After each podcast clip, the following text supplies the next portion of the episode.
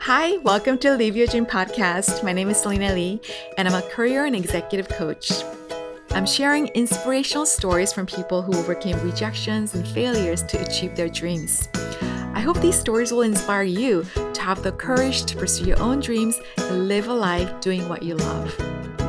You'll also hear about how I've transformed my own career from an investment banker and a corporate lawyer to becoming a coach, which I believe is my calling. You'll also learn the strategies I use to coach many professionals out of unfulfilling jobs and into careers they love. Welcome to another episode of Live Your Dream Podcast. Before I start the show today, I want to read you a new review I got recently. Ajin wrote, The power of voice to reach one's heart. The power of voice to reach one's heart cannot be beaten when it's coming from the heart. Listening to her podcast, you cannot but feel how much she enjoys what she does and know that she truly believes that she's making the world a better place by her efforts, and I cannot agree more. You'll feel the joy from the voice of someone who's living their dreams, not only from the many successful guests she has on her show, but most of all from Celina herself. Whether you're struggling to find your path or are already living your dreams, Celina's podcast will surely have a profound positive impact on your life and leave a smile on your face. Thank you for making this world a better place. Oh my gosh, thank you so much. You totally made my day, and you have no idea how happy you made me feel. I actually was feeling really exhausted and saw your review, and as soon as I read it, I immediately got off my bed and started working on this week's episode. This is the power of amazing reviews. If you enjoy listening to my podcast, or if it helped you in any way, I would be so grateful if you can please tell your friends about it and also share on social media. Another way you can help me is by writing me a review. I love reading your reviews and it means so much to me and totally makes my day. And also keeps me motivated to keep creating new episodes, even on days when it's really hard to do so. So I would be so grateful if you can please write me a review on Apple Podcasts or on Podchaser if you listen from an Android phone. I'll include both links on the show notes for today's episode. You're listening to the 49th episode of my podcast, and I hope you'll help me celebrate my upcoming 50th episode. For my 50th episode, I'm thinking of doing a Ask Me Anything episode where you're invited to ask me any questions about me, my podcast, coaching, or anything you want to ask, and I'll answer your questions during the episode. I would also love for you to share with me what you have learned or what your biggest takeaways were from my episodes or what you loved about my podcast, and that would totally make my day. So please send me your questions, lessons learned, or anything you want to share with me about my podcast and help me celebrate my 50th episode. You can send me a message on my website, celinalee.co forward slash contact. That is C E L I N A L E E.co forward slash contact. Or just open up your podcast app and click on today's show notes, and there will be a link for you to send me a message. And thank you to those who joined me in my clubhouse room last Saturday. It was so fun sharing our rejection stories and talking about how we can not only overcome rejections, but celebrate them as the evidence that we're taking action towards our goals and dreams. I'm actually going to have another clubhouse room at the same time this Saturday, March 13th at 9 p.m. Eastern Time. For those of you who are wondering, what is Clubhouse? It's this new audio app, and I've recently joined, and I would love to talk to you there. My ID is Celina Lee, that is C E L I N A L E E. And if you follow me, you'll be the first to know when I host rooms. And if you want an invitation to the Clubhouse, I have a few invites, and I'd be happy to invite you. This Saturday, I'll be talking about how to stop procrastinating. I talked about this in episode 46 titled How to Beat Procrastination. If you haven't checked it out, I'll link the episode in today's show notes. In the episode, I shared my embarrassing stories of procrastination. Yes, I procrastinate a lot, and the strategies that have helped me to deal with it. After this episode was released, I got so many messages from people asking me, Were you talking about me? Did you make the episode for me? So I know we all struggle with procrastination, so I thought it would be fun to talk about our favorite ways to procrastinate and how we can stop procrastinating or procrastinate less. So I hope you'll join me this Saturday, March 13th at 9 p.m. Eastern Time. I'll include all the details in the show notes for today's episode, and you can check it out by opening up your podcast app and clicking on today's show notes. Or you can go to celinalee.co forward slash episode 49. That is C E L I N A L E E.co forward slash episode 49. The month of March is Women's History Month, and I am so excited to share with you today my conversation with Kathrine Switzer. Catherine was the first woman to officially register and run the Boston Marathon in 1967. She was attacked in the race by an angry official who tried to rip off her bib number 261 and threw her out of the race because she was a woman. She finished the race anyway and went on to win the 1974 New York City Marathon and dedicated her whole life to championing women in sports all over the world. She led the effort to make the Women's Marathon an official Olympic event in 1984 and ran the Boston Marathon again at age 70 on the 50th anniversary of her iconic run. And she finished only 24 minutes slower than she did when she was 20 years old. She launched her nonprofit 261 Fearless, named after her famous bib number, which empowers women all over the world through running. I've been wanting to interview Kathrine for a really long time and finally got my chance. So I'm so excited to share our conversation with you today, and I hope you'll enjoy it. Thank you so much, Kathrine. I'm so excited to have this conversation with you. I have so many questions I want to ask you, and I want to first ask you about your childhood. Um, where were you born and where did you grow up? Oh, that's an interesting question, Celina. Nobody ever asks me that question.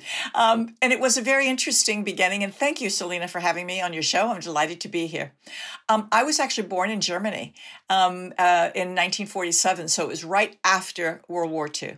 And it was a terrible situation. And um, But my mother really wanted to be with my father. And so she took one of the first boats over uh, of, of wives who could go and um, and I was she was very pregnant with me on the boat, and I was born as soon as she arrived. So it was a, an, an interesting time for her, and also a devastating time in a way because there was so so much horrible, um, you know, post war bombing and and starving people and and she she tried to hire everybody she could to take care of me and take care of the house and keep them warm and keep them fed all the german people. She was really very very popular and and well loved. It was really amazing. So uh, we were there for about three years. Um, german was actually my first language and i can't speak a word of it now.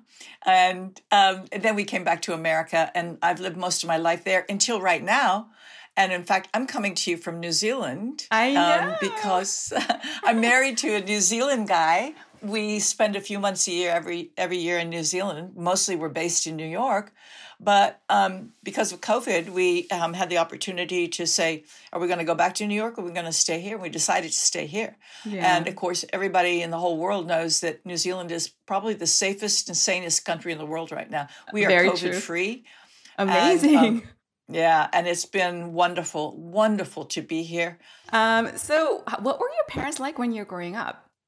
I had the best parents in the whole world. I always say, you know, I should have been the president of the United States with the kind of motivation I got from my parents. But it paid off in other ways, the motivation. They were highly energetic and um, really can do kind of people. My dad was the one who encouraged me to run and wow. um, he saw a skinny little you know immature kid who was going into high school and he knew that if i could kind of have a team or something to hang my hat on it would make all the difference and he suggested i run a mile a day so i'd get in shape to make the field hockey team in my high school. Wow. And i could say well the rest is history but basically he was very motivational and my mother was motivating by her example. She always worked she always maintained a great house she raised two kids um, she was like the original super mom. Wow. And I swear to God, Celina, I'm spending the whole whole of my life trying to keep up with her. She's long dead, but to try to keep up with that kind of ability to to cook, be nice, make a great Christmas, you know, raise kids and have a job, a full-time responsible job. Wow. I mean, she was named as one of the top 100 educators in America. That's year amazing. After year. She wow. was unbelievable. Yeah. Yeah. I heard your dad um, encourage you to start running at 12 years old when you actually wanted to become a cheerleader. Yeah, you know, he was, and my mother was right about this too. my dad says you should you don't want to be a cheerleader. Cheerleaders cheer for other people. You want people to cheer for you. He said life is to participate, not spectate. Amazing. And, and my mother was always telling me, yeah, okay, so, but the most important thing in your life is that you're going to have to be able to absolutely take control of your own life and support yourself. You know, you don't, don't, you don't just run off and get married and have somebody take care of you. You know, it's always, you've got to be able to maintain your own self and have your own sense of destiny.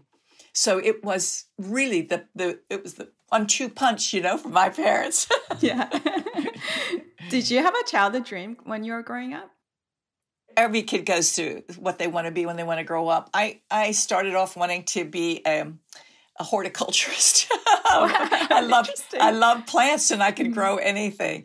But then um, I really began loving writing, and I started loving journalism, especially working on my high school newspaper.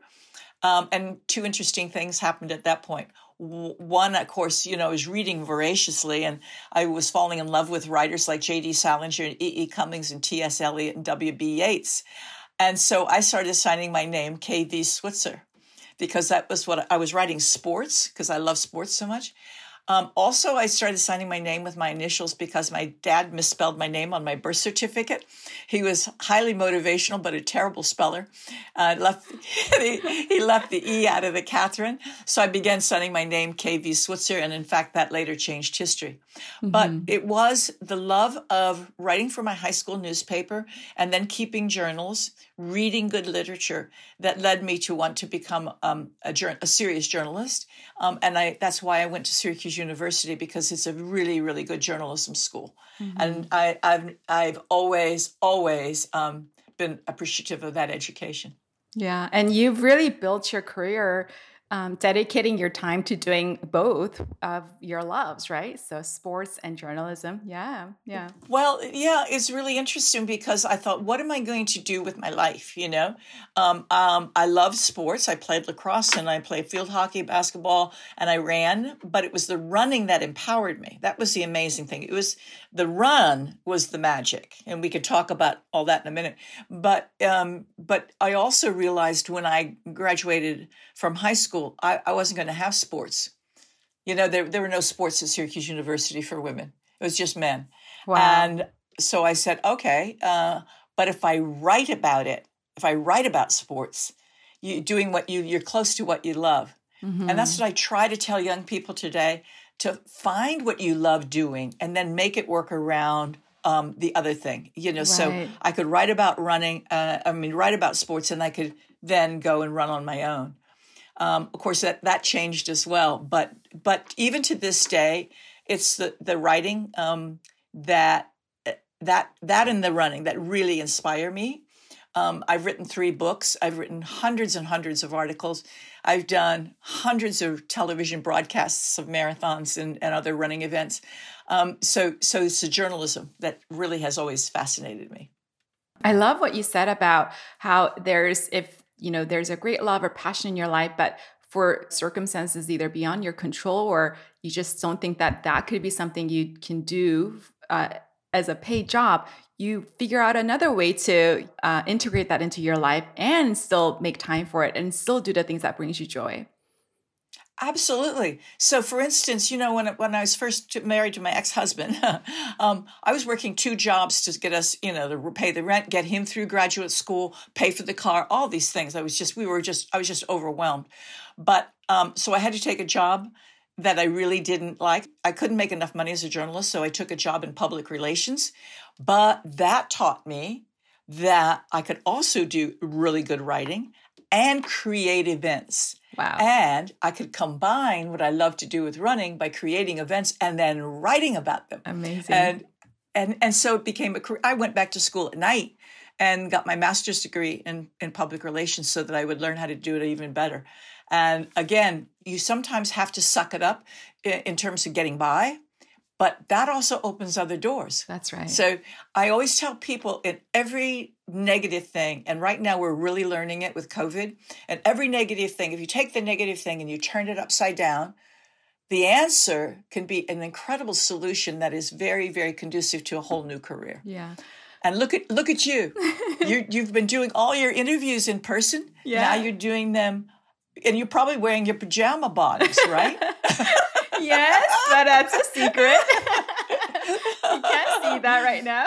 yeah, I know, I know. Yeah. So, so what I'm saying is, is that we, you know, potentially what you're doing now, um, maybe it used to to reach a couple of hundred people. You know, right now you're maybe going to reach thousands of people. Exactly. So- yeah. Yeah, it makes a big difference. Yeah. I love what you said about how, you know, sometimes you take a job or do something that's not entirely what you want to do, but yet the skills and experience you gain from that experience will lead to you doing something amazing and somehow, you know, it can be an opportunity, it can be the best thing cuz you've turned your experience in that job into creating change, which we'll talk about in a few minutes, right? So it all makes sense, but you can Sure. only connect the dot backwards, right? Because you don't know how it's going to make all sense later on, right? Amazing. Yeah. I, uh I've never I've never heard that expression, but it's right. Yeah. Connect the dots backwards. yeah, connect the dot Great. backwards. yeah. I always I and I always say look look for the look for another solution. Look for look for the light that's in that negative thing that Yeah. you like that that gives you the spark and and it'll it'll come. I think oftentimes people say, well, that's not what I want to do, or I only have this opportunity. That's not what I really want to spend time doing. But if you just gain the experience and make the most out of it, you never know how it's going to all make sense and relate to creating the life that you love eventually, right? So have faith and do the best in that situation, right? Well, we have to Absolutely. talk about the Boston Marathon that changed your life. So you're the first woman Yeah, to um, officially register and run the Boston Marathon in 1967. Uh, can you tell me about this day that changed your life? Well, we could talk two hours about that, so I'm going to give you the really short version. Yeah. And you saw me reach behind me and pull uh, uh, uh, off the wall my old bib number in the race. Mm-hmm. Amazing, Right. yeah. Okay. So, so while I was at Syracuse University, um, I was. Uh, there were no sports for women, so I asked if I could run on the men's uh, cross country team, and uh, the coach said no, it was against uh, uh, rules, but um, I could come and work out with the team. So it was there that I met a volunteer coach who was much older. I was 19, he was 50, and he was just a volunteer, but he is, was an ex marathon runner. And he ran with me every day because I was so slow. He felt really sorry for me. And but he would tell me every day about this wonderful event called the Boston Marathon that he had run 15 times. Wow. And so I fell in love with this uh, idea. And two things happened. I really didn't get much faster, but I could go forever. And finally, we were really running out there, running like 15 miles. And when we would go out and run 15 miles, and um, they, or, or, or you know, however long that is, 25 k's, I guess. Um, guys, um, the guys on the team wouldn't run with us anymore because I could keep up with them. Wow. You see, you see, they, um, but we discovered then that women had some amazing potential in endurance and stamina. And um, we argued when I said I wanted to run a marathon, and he said a woman can't do it. Finally, he said, "If you show me in practice, I'll be the first person to take you to Boston." So the challenge was on. I told him in history that there had been a number of women who had run a marathon, and even at Boston, the year before, a woman had jumped out of the bushes and run the race. He didn't believe it. Fake news. That's what he said. Fake news. oh. Uh, anyway, we we went out. We ran not only 26 miles one day. We ran 31 because I wanted to prove to him that I could go further than the marathon distance. He fainted at the end of the workout, and and I felt great. And he said, "You know, I am really really impressed." And he insisted on my signing up for the race. Well, you heard from the previous story. I signed the entry form KV Switzer. That's right. They thought it was from a man, but there were no rules that said it was a men's only race. I wasn't trying to hide anything. I was proud of being a woman. Um, and I, you know, I just wanted to run. And so nothing about gender on the entry form, filled in the entry form, paid my entry fee. We went to Boston and I got bib 261, which didn't mean anything to me. It's just three digits, right? So uh, I tell you that because that there's another story with that too. And and then in the race where all the men were wonderful to me, really wonderful and welcoming, the official, the race director was not, and he was on the press bus, jumped off the press bus, ran down the street after me, and attacked me in the race, grabbed me like this, and tried to pull off my bib numbers and and throw me out of the race and cursing at me, get the hell out of my race, give me those numbers. And my coach couldn't get him away from me. He was just out of control. But my boyfriend was running with me, and he threw a crossbody block into the official and sent him flying. we all ah, like that. And down the road we went. Well, this happened in front of the press truck. Wow. And the pictures of the incident were flashed around the world. Um, I made the decision then as I was so humiliated and so embarrassed. I was only 20.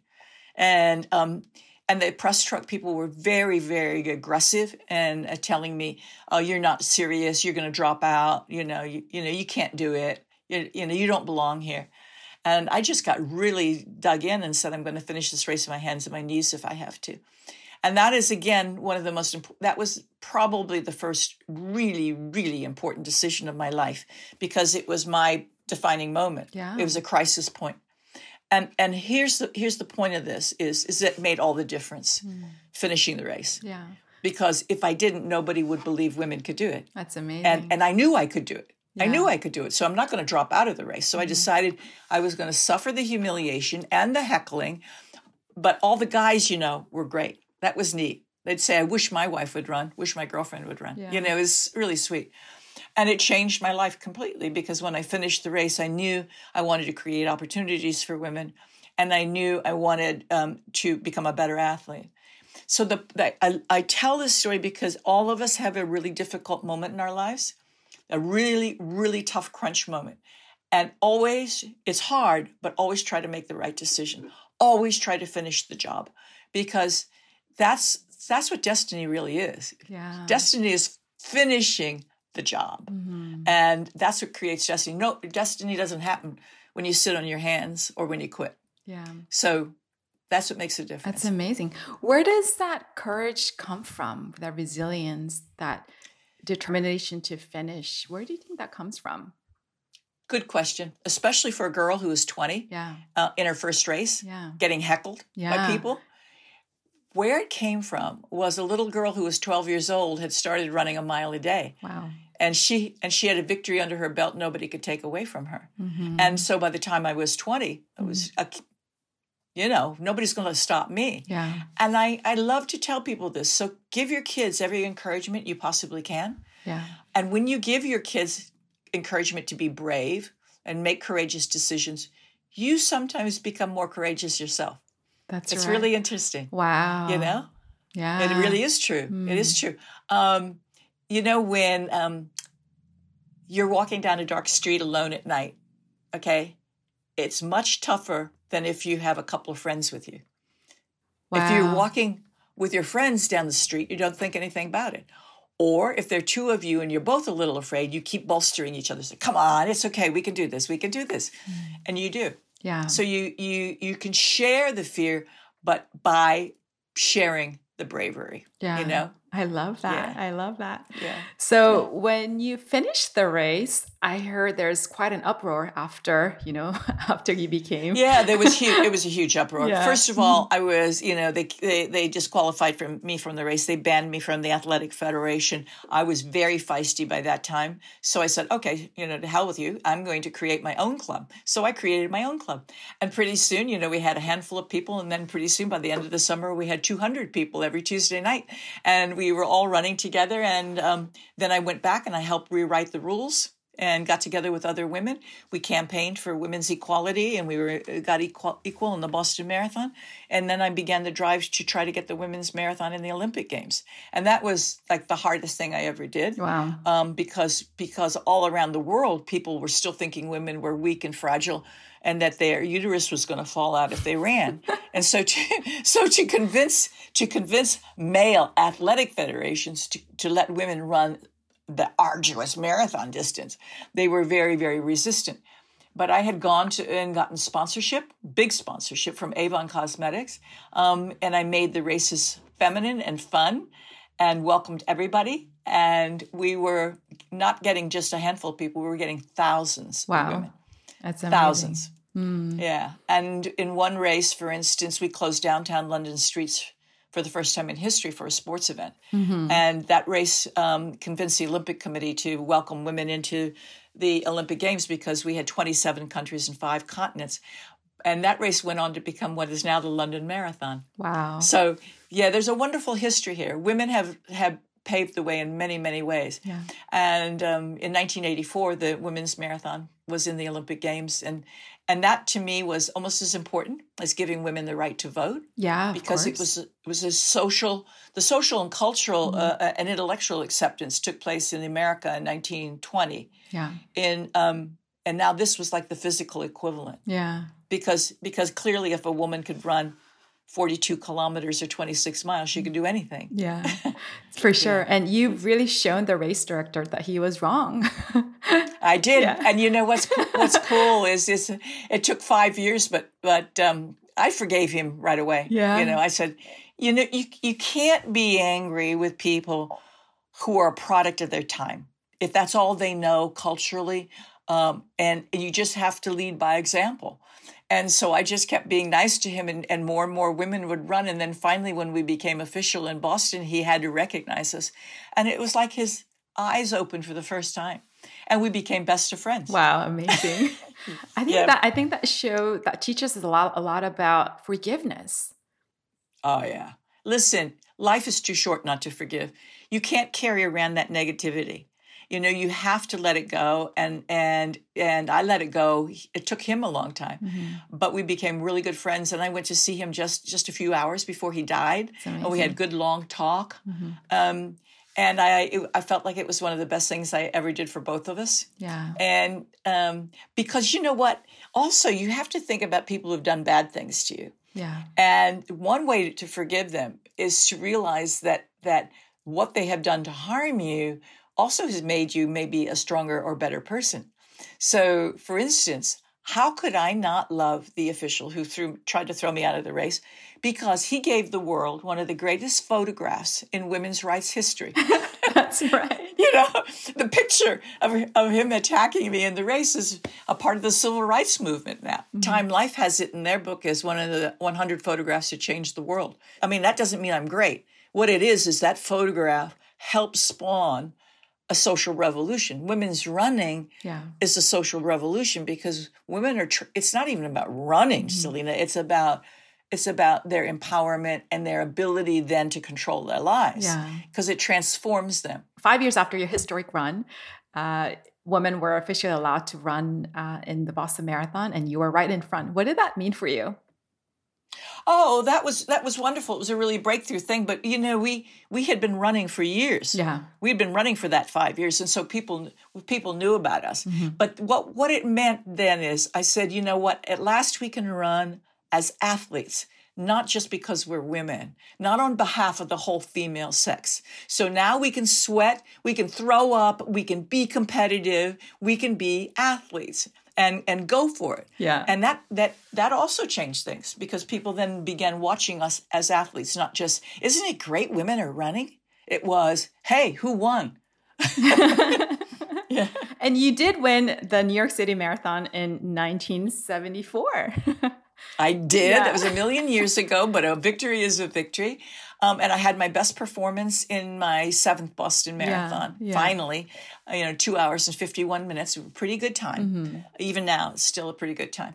But um, the more important thing is is that when I did those times and won those events, I realized how many other, not just thousands, millions of women could could perform really well if they only had an opportunity. Yeah. So so they, you know, you don't know how good you are unless you, you have the opportunity to try. Right. And the problem is, is too many people wait for somebody else to give them the opportunity. You need to go and take the opportunity right. or create it for yourself. Yeah. You need to sometimes create your own inspiration. Yeah. So, um, so we, that's what we women did. We went and created our own opportunities and then it then then I became passionate about creating opportunities for other women because it is true. The fact is, there's so many women in the world, most most women in the world live in a fearful situation where they have really so many restrictions of poverty, culture, religion that they they they don't have those opportunities. But if one is created and it's made acceptable, then they will respond. That's right. So that's how they start. That old bib number there. See see the corner is torn? Yes. That's that's where the official got it on my back. Mm-hmm. He didn't get the number off of me. He tried, but he only ripped the corner. Um, and I didn't pay any attention to this bib number mm-hmm. until only about five or six years ago, suddenly people began writing to me and telling me that that number made them feel fearless. Wow. And so what we did, I got together with some friends of mine and we created 261 Fearless and made it a nonprofit, which goes around the world doing exactly what I said I wanted to do, which was empower women through running by just putting one foot in front of the other, not being competitive, not going to do a marathon, but from the community of women getting together, um, working together, and a, a fearless woman like me leading a fearful woman over here to take her first step. Mm-hmm. Community clubs and an educational program. As you know, empowerment helps you overcome so many things, but education takes you to the next step of really, really achieving in your life.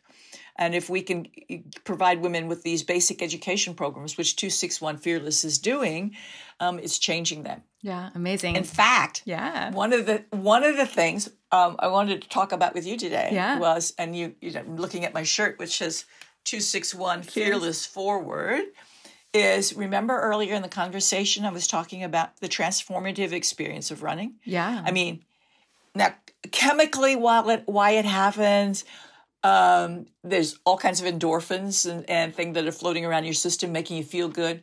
But the basic thing is just like that little 12 year old Kathrine felt is is it makes you feel accomplished um, and full of self esteem. And it's very simple. You just put one foot in front of the other. And if you can put take three steps one day, you can take five the next, and pretty soon you're running 5Ks. Okay. And then you say, Yeah, I did that. You know, if I could do that, I can do anything. Or I can I can maybe I can go back to school. You know, maybe I can finish my degree. Maybe I can ask the boss for a better job or a raise. Maybe I can be a better mom. All of those things, you know, you say, I can do that.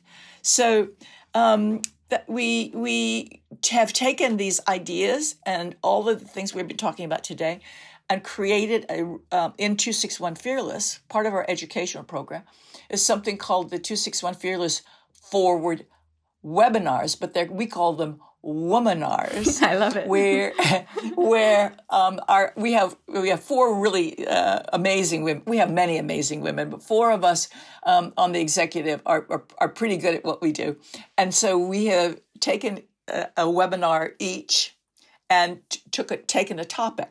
The first one we all did together and it was about fear. What is fear? How to make fear work for you? When fear is good, and our personal stories.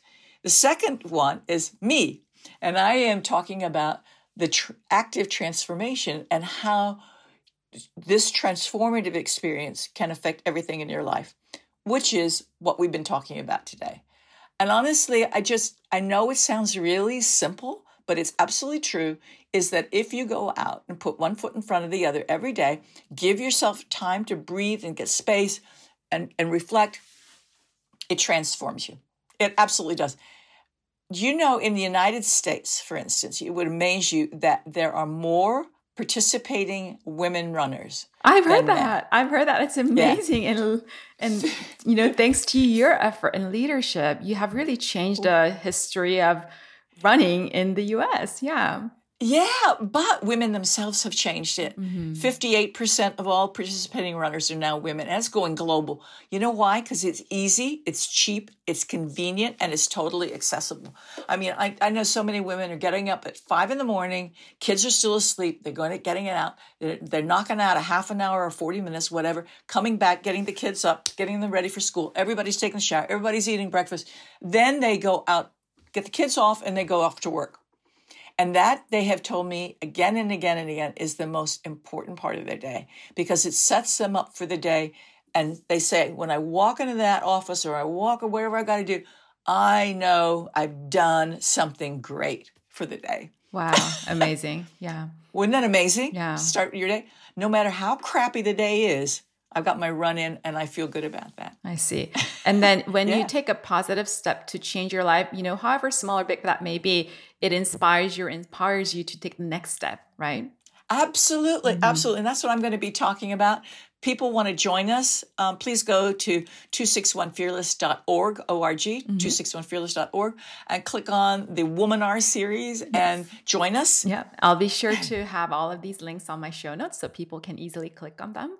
Um, Great. Uh, one of also an amazingly inspirational day for all the women were also um, 50 years after you ran your first Boston Marathon in 1967 in 2017 you ran it again i know yeah. it was yeah. it was i got to tell you it was the happiest day of my yeah. life it really was you know you can imagine how it felt 50 years later first of all to i'm very very grateful for my health to be able to do that on the other hand I work at it, but I, I am not obsessive. Honest to God, I'm not obsessive. I, I run every other day, easy running. Um, and I found myself in pretty good shape and thought, okay, I'll train up. And then I got ready for the marathon again at 70. So it was my 70th year, and um, and it was the 50th anniversary. And to have the sensation of having been the only woman in the race wearing a bib 50 years before to having 13,500 women wearing a bib around me and having 125 of them running for 261 Fearless, our nonprofit, which really launched us globally. It was an awesome experience. Not to say the least, my husband was waiting at the finish line with a great big kiss, which was everybody's fantasy to have your your the person you love most meeting you at the finish of a marathon. It was great. You've also ran, um, I think, New York City Marathon, uh, also in your seventies too. I know. You know what? You know, yeah. Celina, when when you do something like I say, hey, yeah. hey, I'm on a roll. Mm-hmm. I uh, I did. I uh, six months later ran the New York City Marathon, um, 43 years after I had won it, which was really great. Um, I had done the broadcast of the race for 28 years, so um, on the back of a motorcycle, and I had never run through the streets of New York. I, my, when I won it, it was all, only in Central Park. So uh, now I got to go through the streets. It was amazing. Everybody knew me. It was just so terrific. Yeah. And then um, another six months later, I decided I'd run the London Marathon.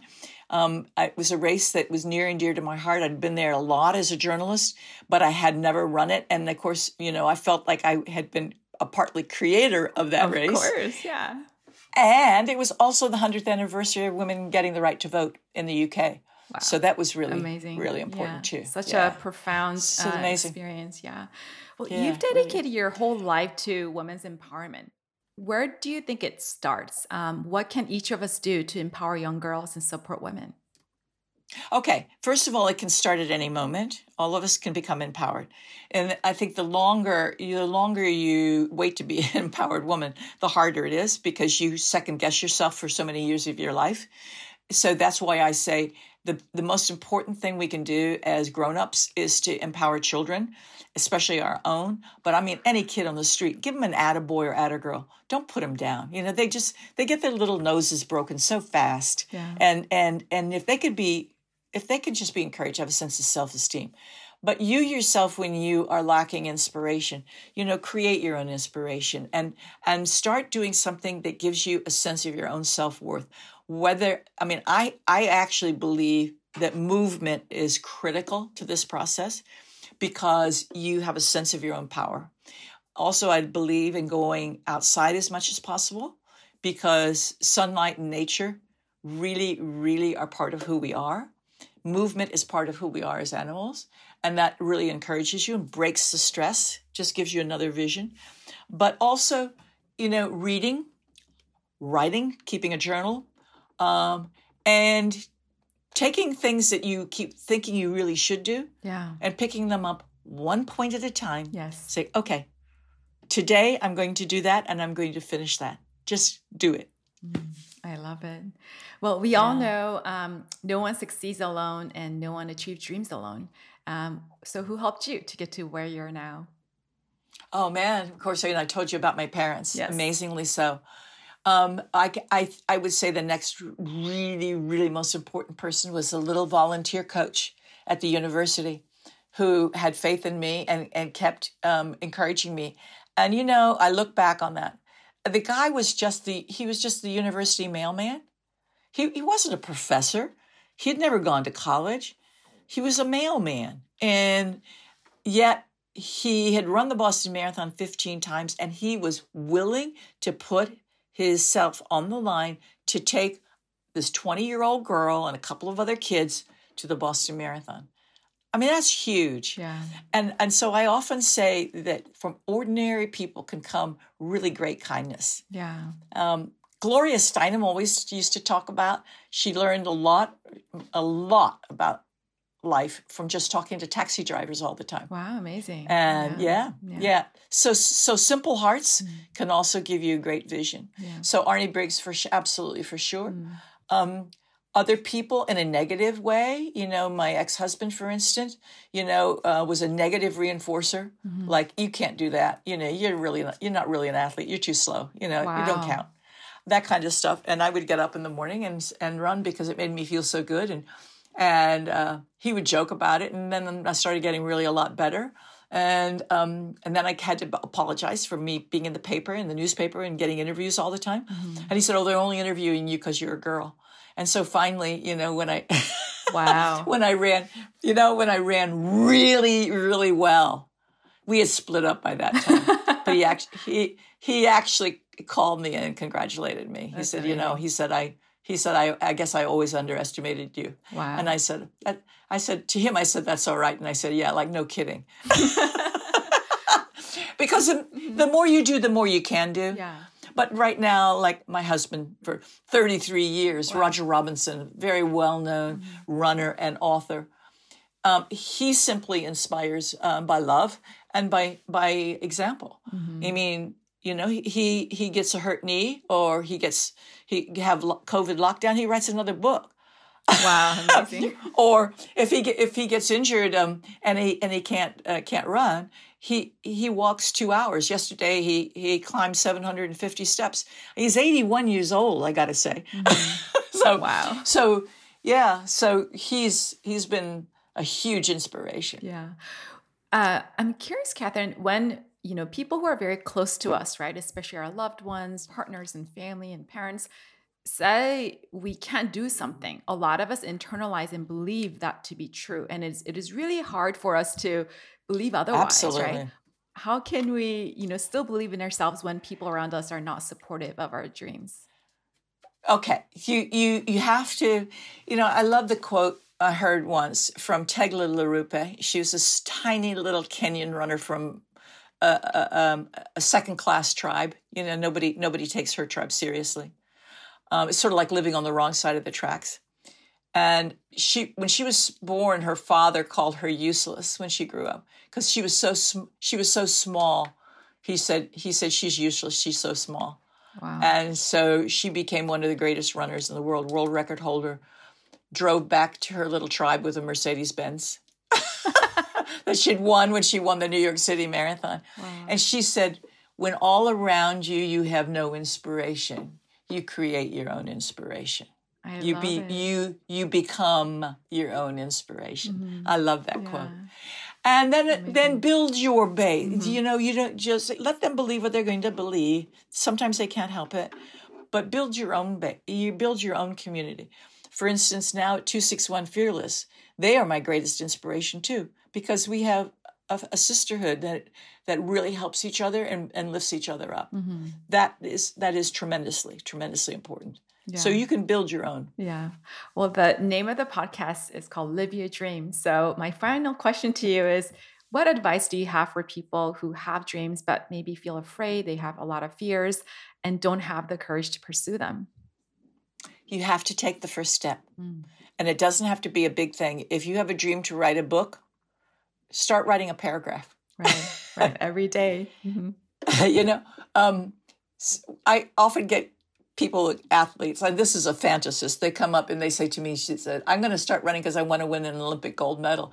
And I say, great, start putting one foot in front of the other, you know, or put your shoes on. Mhm. Taking that you know, first you step. take right? small, Mm. take small. You know, I told you, you know, like I created a global program of uh, 400 races in 27 countries. I started with a little club in Syracuse, New York, Oh, that's right. a little running club. Yeah. You see, and then that's where I learned how to begin. And I started a marathon by you know running around my yard seven laps when I was a little girl Mhm. to run a mile a day. You have to start, take the first step. That's that's the most important thing, and build your community. Hey, so you know what? You know you're going to be talking to a colleague of mine, um, Lisa Ruggles. She is a wonderful story about this because she grew up um, as a child and then an adolescent and then a young mom and an early marriage all with negative negative negative reinforcement. Wow. You can't you know you don't count. No no no and she overcame all of that. So that is going to be a wonderful lesson for your audience. Yeah. Um, and i look forward to you talking to her because she's going to be also doing a 261 fearless forward webinar. That's right. So that will be great. Yeah. Well thank you kathrine so much for being an inspiration to uh, so many of us Thank you for all the work that you do. Thank you for dedicating your life to empowering women and men. and, and, men too. Yeah, yes. Yeah, for sure. Um, yeah. I'm so thankful that you shared your story with our audience. And I can't wait to see how it will empower other women, other young girls to really live their dreams. So thank you. And thank you for what you're doing for reaching out to them with a program that gives them wonderful, hands on, practical advice. Thank you, Celina. thank you, Kathrine. I hope you enjoyed my conversation with Kathrine. And if you are interested in checking out the webinar series that we talked about, I'll have the link in today's show notes. I'm sure you're feeling really inspired after hearing Kathrine's amazing story. And I think some of you might be thinking, but I'm not a runner. I can't run. I don't have the athletic ability. So I thought it would be fun to share with you a conversation with Lisa Ruggles, who's a director of 261 Fearless Club UK, the organization founded by Kathrine. Lisa never considered herself as a runner at all. In fact, the first time she ran, she thought she was gonna die, but she kept going and eventually ran five marathons. She used running as a vehicle to overcome a lot of challenges in her life, and she shared with me how running taught her to overcome her fears. I hope you'll enjoy my conversation with Lisa. Hi, Lisa. Thank you so much for being here. I'm so excited to have this conversation with you. And I thought we would um, start talking about your childhood. Can you tell me where you grew up? I grew up in a little village called Chinnor, which is um, near Oxford or just outside of Oxford. It's about 10, 15 miles from Oxford.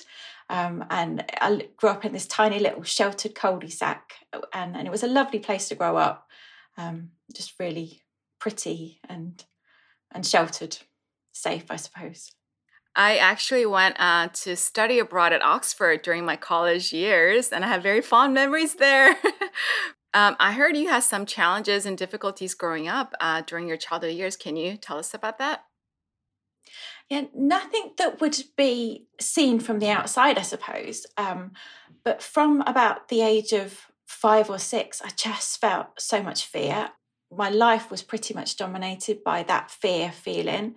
Um, and I suppose at the age of six, I didn't really know what that feeling was, but I just felt restless and sick and um, not really knowing whether I could sit down or stand up. I just remember not just not being able to control my mind, and nobody could tell me what it was, and nobody really gave me the time to um, to really talk or even understand what I was feeling. It was very much of, oh, just get over it, just get on with it. I haven't got time for this. Um, and, and that was kind of the feeling that that took me through pretty much all of my life up until fairly recently, to be honest. So fear was a really dominant feeling in my life. Wow. So where do you think that came from? Looking back and piecing, as a child, you don't really understand. You can't really tell. Um, but looking back now, um, around that time, my mother's mother, my nan, who I was really, really close to, she had quite severe breast cancer and passed away when I was seven. And I think it was probably maybe feeding off my mum's emotions, or um, I had some really pretty horrible teachers at school who just kind of just kind of picked on me in a way. Um, and I, and I, that's looking at it as a child um, whether that happened or not, I don't know, but that's how I felt. I felt as though the teacher just didn't understand me and was always having a go at me. And at that quite young age, it's it's quite hard to deal with because you don't know, you don't have those emotions, you don't have that capability to deal with someone who is seemingly being horrible with you. Um, so I suppose you internalize it and you've got no way of letting it out. So that manifested in me as fear and panic attacks. Mm-hmm. And then I heard it led to eating disorder and then um, eventually became a young mother. Yeah, yeah. Um, I suppose my anorexia started at about the age of 13. I was bullied quite a lot because I comfort ate, and, and that was what my way of coping with it. I remember uh, where we grew up, at the end of our cul-de-sac was a garage, and I used to go up there with my pocket money and hide it from everybody else. But I used to buy these big multi packs of like gummy bears, um, and I used to hide them under my duvet and eat just eat those every time I felt bad. I'd eat those. Um, and I didn't really do exercise. Um, so I just got bigger and bigger and bigger. And, and I was so badly bullied at school because of it. Um, and even family members, um, surprisingly, um, I had some horrible names. Even my nan on the other side um, called me. And then just one day, something just switched and I thought, well, I can only be accepted if I lose weight. I'm only ever going to succeed in life. I'm only ever going to be accepted if I lose weight. And I didn't know how to do it. So I just stopped eating. I just completely stopped. And um, yeah, again, it was a, a really, really, really tough time. Internally, I did, again, I didn't understand what was going on. But externally to everyone else, it was just like, oh, yeah, she's, she's losing her puppy fat at last. And um, but really, I, I was starving myself um, and doing lots of, of exercise, and um, and just I just craved attention. I just craved that love because I wasn't getting it. I just or I didn't feel like I was getting it. Um, and yeah, I um I got that attention when I'd lost all my weight from the older boys because, of course, I, I was then in their eyes attractive and and that ended up in me being pregnant when I, I actually felt pregnant when I was 15 and had my little girl when I was 16 and a half right in the middle of my GCSEs. is that a is that like a testing exam or school for UK? Yes, yeah. GCSEs are like the first set of exams that you do. Um, so they are your ba- your base exams to go on to do your A levels to get into university. So they're they're quite they're, they're prominent. They're everybody has to do them and they're on your CV for the rest of your life. Thank you so much for sharing uh, us with That's your story. You you went through so much, but yet somehow you discovered running. How did you become interested in, in running? Well, that was much later in my life, and it wasn't that I became interested in running. Um, I, I, started running because um, in my husband's business, he has a hot tub business, and um, we were asked by a friend of a friend to deliver a hot tub to this little boy who um, needed hydrotherapy. He had a brain tumor and it was terminal.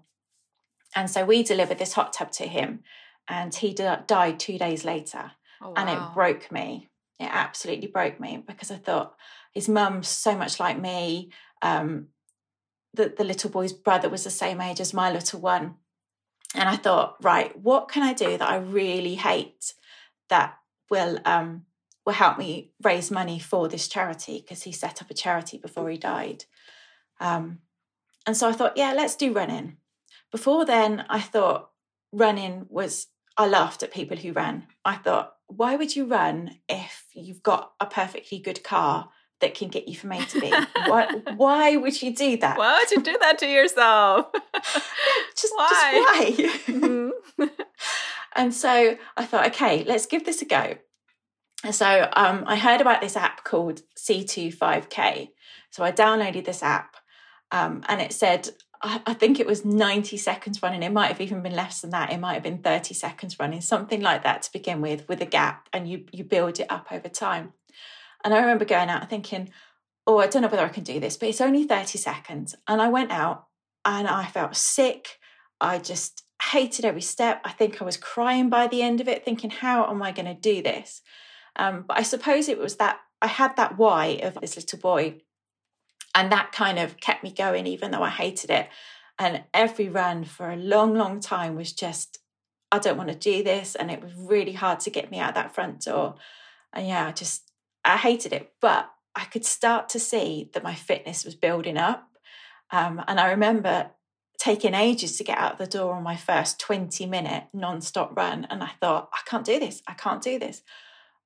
But every step you take is a step closer to that 20 minute mark. Um, and now I've gone on, I've ran, well, five marathons, four of those in person, one of them virtual thanks to COVID. wow. yeah. Um, and and it is, and, and running has taught me just so much. Um, it has just made me realize that what is in my mind, if my mind will allow me, then my body will do whatever I want. And that is really transferred into every single area of my life. Like, there is no way, a, few, even a few, maybe even a year ago, I'd be sat here talking to you, Celina, because I'd have been like, no, can't do that. No, no, no, no. I heard, I heard, um, uh, you have a fear of public speaking. oh yes. so it, it, you know, it's even more meaningful that that you're doing this. So it, in a way, your life is all about overcoming your fear, right? Um, that difficult yeah. experience in your childhood, which really could have prevented you from living the life that you have now, that you're living now, but yet you overcame that, and then you are a runner. You're also um, a part of an organization 261 fearless yeah. um, and now you inspire a lot of other women you've run many marathons so what um, advice do you have for people uh, who may be feeling a lot of fear feeling afraid and you know they they have goals and dreams in their life but they can't take action because of they feel afraid yeah it is it's really really tough and and it is a mental battle uh, um what I would say is just take one step at a time. It's I picture it as Mount Everest. I mean, Mount Everest is a huge, huge mountain, and and not everybody who tries to get up there gets up there. But I, I, I think it's the little steps at a time. You take a little step up the mountain, um, and during the Mount Everest thing, you you climb up a little bit and then you come back down and you acclimatize and and you think yes i did that bit and i'm back on a safe ground now. Um, and you get your breathing back and then you go up a bit further and then you come back down. And, it, and it's like a gradual process where you're constantly seeing that actually you know what? I've done that and i know i can do that so i can go back out and do that bit and do you know what? Maybe i can do a bit more. So it is about that gradual process of doing little steps at a time and realizing that you can do it you can do it and you can break through that fear. And actually now i think what i'm actually fearful of and and that is what i'll try and do because fear doesn't actually stop me anymore. I, i've learned that when i feel fear it won't stop me or change the path that i want to lead um, i've learned that i can overcome it and that I've just got to step out and make that first step. And that is the hardest one, that first step into, I, I suppose, your fear bubble, because you, you build it up into your head so much. And then when you make that first step, you think, oh, actually, do you know what? This isn't as bad as I thought. Um, and I've also realized that having a community around you is really helpful. Um, and, and that's something I've, again, I've really struggled with, with my friendship groups in my teenage years, they, they weren't brilliant. And because I had my daughter when I was so young, I never really had the opportunity to build solid friendship groups. So I've always shied away from them and shied away from community. Um, always thought they were this competitive place that that would always be there. Everyone would always be competitive. Everyone would always be trying to pull me down um, but really they're not. And there are some people out there who are willing to cheer you on and stand there and say, Do you know what? You can do this, and I'm going to help you and I'm going to hold your hand. Um, so that's been a really big learning curve for me. Yeah. So I think it is so hard sometimes because um, when we have certain things that we want to achieve in our life, sometimes um, people around us, people who are close to us, can be the biggest critics, right? and and oh, they oh, yes. they say that we can't do something and then we start to internalize um, their opinions as our own and start to believe that we can't right so mm-hmm. um, i guess in that situation what you said is really powerful that find the community um, of people who yeah. will cheer you on it may not be your uh, loved ones or your family members no, but you be. can find that community elsewhere right yeah and and definitely and it's trusting yourself and it's learning to trust yourself and and learning to know yourself as well and learning to understand what your strengths are what your weaknesses are and really trying to to to push those weaknesses if you don't like your weaknesses then then just push them and try and work them out and make your strengths stronger and your weaknesses weaker Um, and, and that that way you, you you feel more accomplished and you feel more powerful and, and able to do the things that you want to do and achieve your goals. Mm-hmm. Your body will go where your mind will allow you to go. Mm, I love that. I love that. Mm. So I'm curious because so many of us um, don't consider ourselves as runners, right? Like uh, someone no, will hear hear Kathrine's story, be like, "Oh my gosh, she's amazing," but I don't have that athletic ability, right?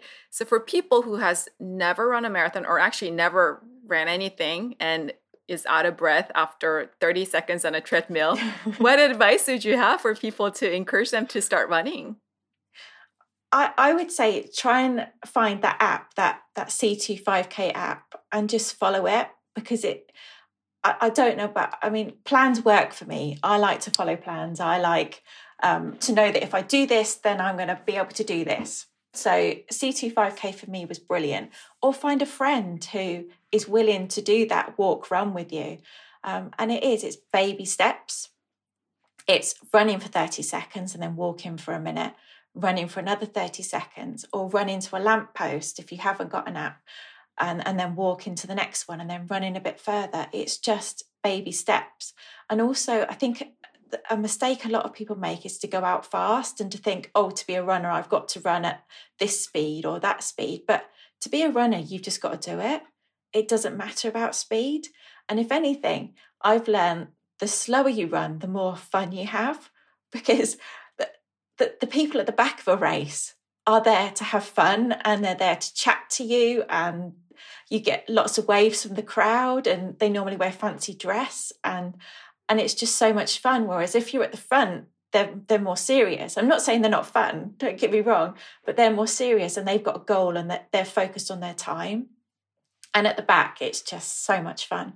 I'm not a fast runner and i never will be. That's just the way my body's built. And but i don't i don't think that stops me from being a runner. It's it's all about feeling good, right? And also not about competition or being faster or better than other people, but about really doing uh, it for you, right? And doing yeah, it to really have the courage to show up in a way where you are, you know, doing the best that, that you can, right? So yeah. in a way, it's like we're fueling ourselves uh, with the energy of being the best version that we can be, right? Yeah, definitely. And building that mental strength is is so important because we need mental strength in everything.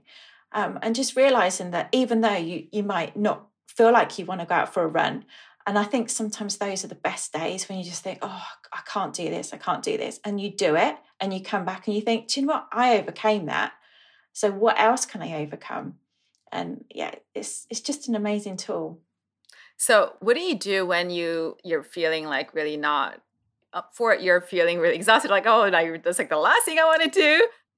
How do you get yourself off couch or bed or whatever and then get out the door and start running? It's it's banking those times where you have done it or you've had a friend say, come on, just come on out with me anyway, and you've come back and you feel amazing. It's remembering that actually, do you know what? If I do do this, I'm going to feel so much better.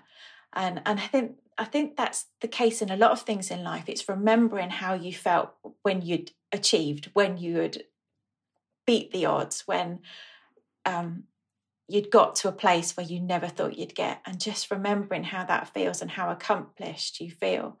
Um, so that is what gets me out when I really don't want to. I love that because oftentimes when I um, coach my clients, I, I tell them they're feeling really uh, not motivated, or sometimes we procrastinate or avoiding something that yeah. we know we should do. Um, I have them think about um, their accomplishments. Uh, a lot of times, I actually have them write it down, and then and then to go read it when you're feeling not motivated. So you actually generate that positive feeling of those moments when you really did what you thought was yeah. not possible, right? So that way you are able to motivate yourself from a place of like love, right?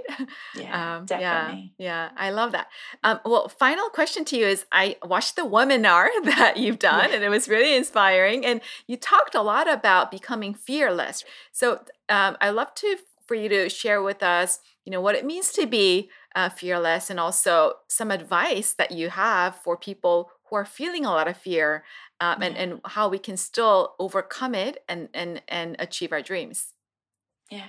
I think fear is one of those things that when you understand what it is and what it's not, um, and, and realize that it's your body's fight and flight mechanism, it's you're going into the unknown, um, and it's your body's response to that unknown.